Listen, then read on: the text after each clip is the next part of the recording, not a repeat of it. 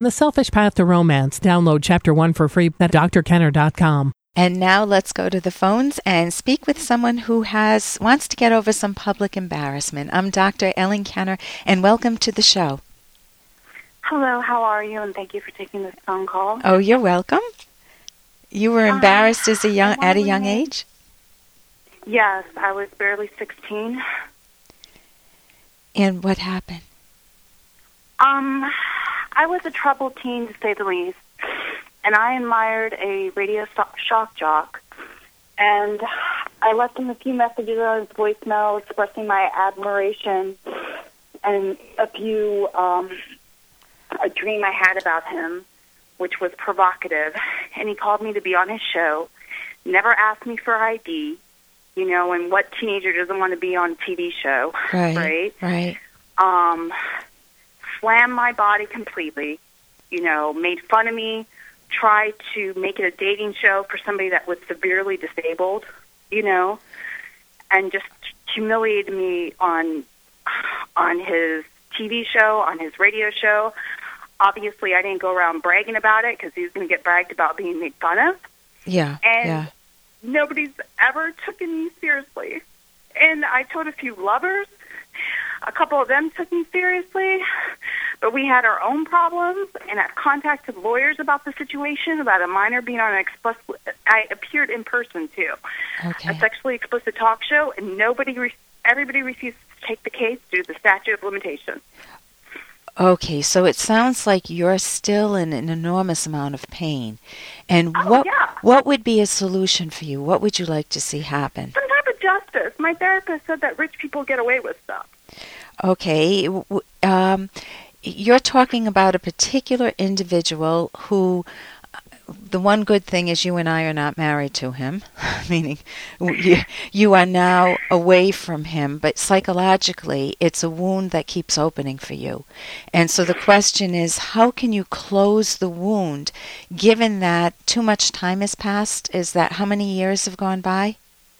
I'm 32 now, but I've been in therapy for the last two years consistently. And this came up, and my therapist, I feel like she's not even taking it seriously, like it's some type of joke, you know? Okay, so that's that's the key that you're looking for. You're wanting someone who hears you, who hears the pain, who hears the trauma, who hears the story. There are, there are situations that I've had in my life where I've been in pain and where when I didn't have people listening to me. Maybe they were too busy, or maybe they didn't see the seriousness of it. When I felt dismissed, that was a secondary pain that that um amplified the initial pain.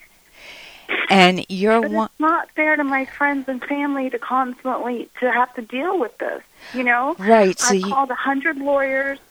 You know, one told me I needed a miracle. Right. One firm was Right. Kindly, you know, fairly compassionate. I found the archive online. Just there needs to be justice. I don't care if you're a multimillionaire. You can't be a multimillionaire. Well, you know what? Even if he were a, a, a, a cheap shock, shock jock who wasn't, um, let's just say that he was a Joe Schmo on the a local radio station. He had he would no be money. at this point. Okay, but let's. would be arrested. You can't have minors on a Okay, so- show. here's what I'm hearing is that this is somebody who is in the news. This is somebody that people you don't have to give don't give his name here, but this won't. this is somebody who um, we might recognize that. It, it- so there are there are two situations. One is that he's getting away with it. He continues to get away with it. And what I was saying is the person in my life is continuing to get away with it. And I had to make a decision. Do I wrap my entire life around it and make that the the wallpaper in my children's life and my husband's life or do I say sometimes this is what happens and it doesn't matter you know i think the the fact that he's wealthy or not wealthy may play into it a little bit but it's the fact of the justice that's hurting you the most i mean even if he were Yeah. and so I think that you want some method, and there are methods to do this. I no longer, I rarely think about this individual. Today I may because you and I are talking, the person that got away with it. But I rarely think about it. And when I do think about it, I have come to a different conclusion is they're not going to mess up my life. I am not going to let one person mess up my life that way. I want my life back. And if I spend my entire I know it's just not fair though. I mean, You, you're exactly right. Go out there and start a sexually explicit show and have minors on them. It's just not right. And It's not right. I know I'm not the only one. and both you and I wish that you had um, known to do that earlier before the statute of limitations. I, I don't know, and in this, yeah, there's. you know, there are a lot of. Um, th- go ahead. No, no, you go ahead. Um, th- there are things that after the fact we wish we had done differently. And you don't want to beat yourself up for that because it is what it is. You weren't ready to talk about it or didn't know how it had affected you until you went into therapy. And now what i would recommend is a therapist who can help you reach um, some way so that you can have some lovely wallpaper in your home that your mind here's another way of, of looking at it. Your mind one uh, one psychologist said our minds are uh, they're velcro velcro sticky right? Velcro for the negative and they're teflon for the good things in our life. The good what happens with teflon? Um, things kind of um, reflect off of it. Yeah, it just rolls off. So the good things we don't say are important, and the bad things we wrap our minds around, and we we replay it and replay it. So we're building pathways in our brain. Actually, you know, we're rehearsing it. It's becoming like a habit, and you want to have methods to shift away from that. To say, my every day of my life. These are irreplaceable moments. You and I talking right now are irreplaceable moments in our life. And you want to have a, a way to make the y- your mind decide at some point that it's velcro for I, the I good. don't want to be a victim. I, I want to This is be- somebody said being a uh, not being a victim is realizing what you can change, realizing what you can't, and getting on with your life in the best way possible. what happens if what made me so special that he didn't ask me for ID? How many other you and I will never know. You know, how many other girls went up there with no ID? you know, you and I will never know. And maybe one of the other girls, the, the situation that I was in, other people took the person that I was upset with to court, and it still didn't go anywhere. And I'm living with that, and that's okay.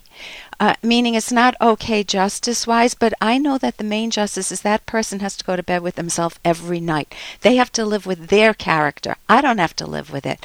And I have a much better soul than them, much better character.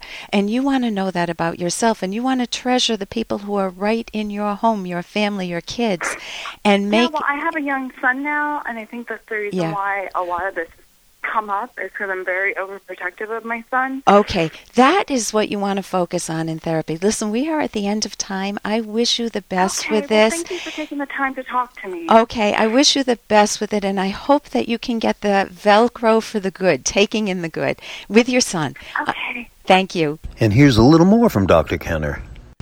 Uh, she eats him alive and he takes it. Things pretty rough for you at home? What a zoo. I mean, if, if he had guts to knock Mom cold once, then maybe she'd be happy and then she'd stop picking on him. Because they make mush out of him. You know, just mush. Now, I'll tell you one thing. I don't ever want to be like him. How can a guy grow up in a circus like that? Beats me, Jim. But they do. And what keeps people together? What keeps partners together when it's an abusive relationship? What keeps people from reaching out and learning some better communication skills? And of course, you don't want the opposite. If you've got someone abusing you, the alternative is not to punch them out. The alternative is to speak up assertively. You need to get police protection in some cases. You need to get psychological protection for yourself. You don't want to buy into all of the false names that they're calling you. You You want to own your own life. And how do you do that? That's one of the many topics that we talk about on our show the rational basis of happiness. I'm a clinical psychologist. For more Dr. Kenner podcast, go to drkenner.com and please listen to this ad. Here's an excerpt from The Selfish Path to Romance, the Serious Romance Guidebook by clinical psychologist Dr. Ellen Kenner. Romantic love is not mysterious. Its causes can be understood by looking inward at one's own thoughts and feelings. Researchers claim that love is basically a matter of brain activity with your free will and choices reduced to pushes and pulls from neurochemicals and brain systems. Your personal values and your mind, the part of you that perceives, reasons, and feels, are left out of the picture. Why would anyone believe that love is basically brain activity or that love is solely a matter of heart, of unanalyzable emotions? The reason is that emotions often do feel mysterious. They happen so fast. They are actually very quick automatic reactions involving your subconscious personal knowledge, values, and standards. You can download Chapter 1 for free by going to drkenner.com and you can buy the book at amazon.com. Tom.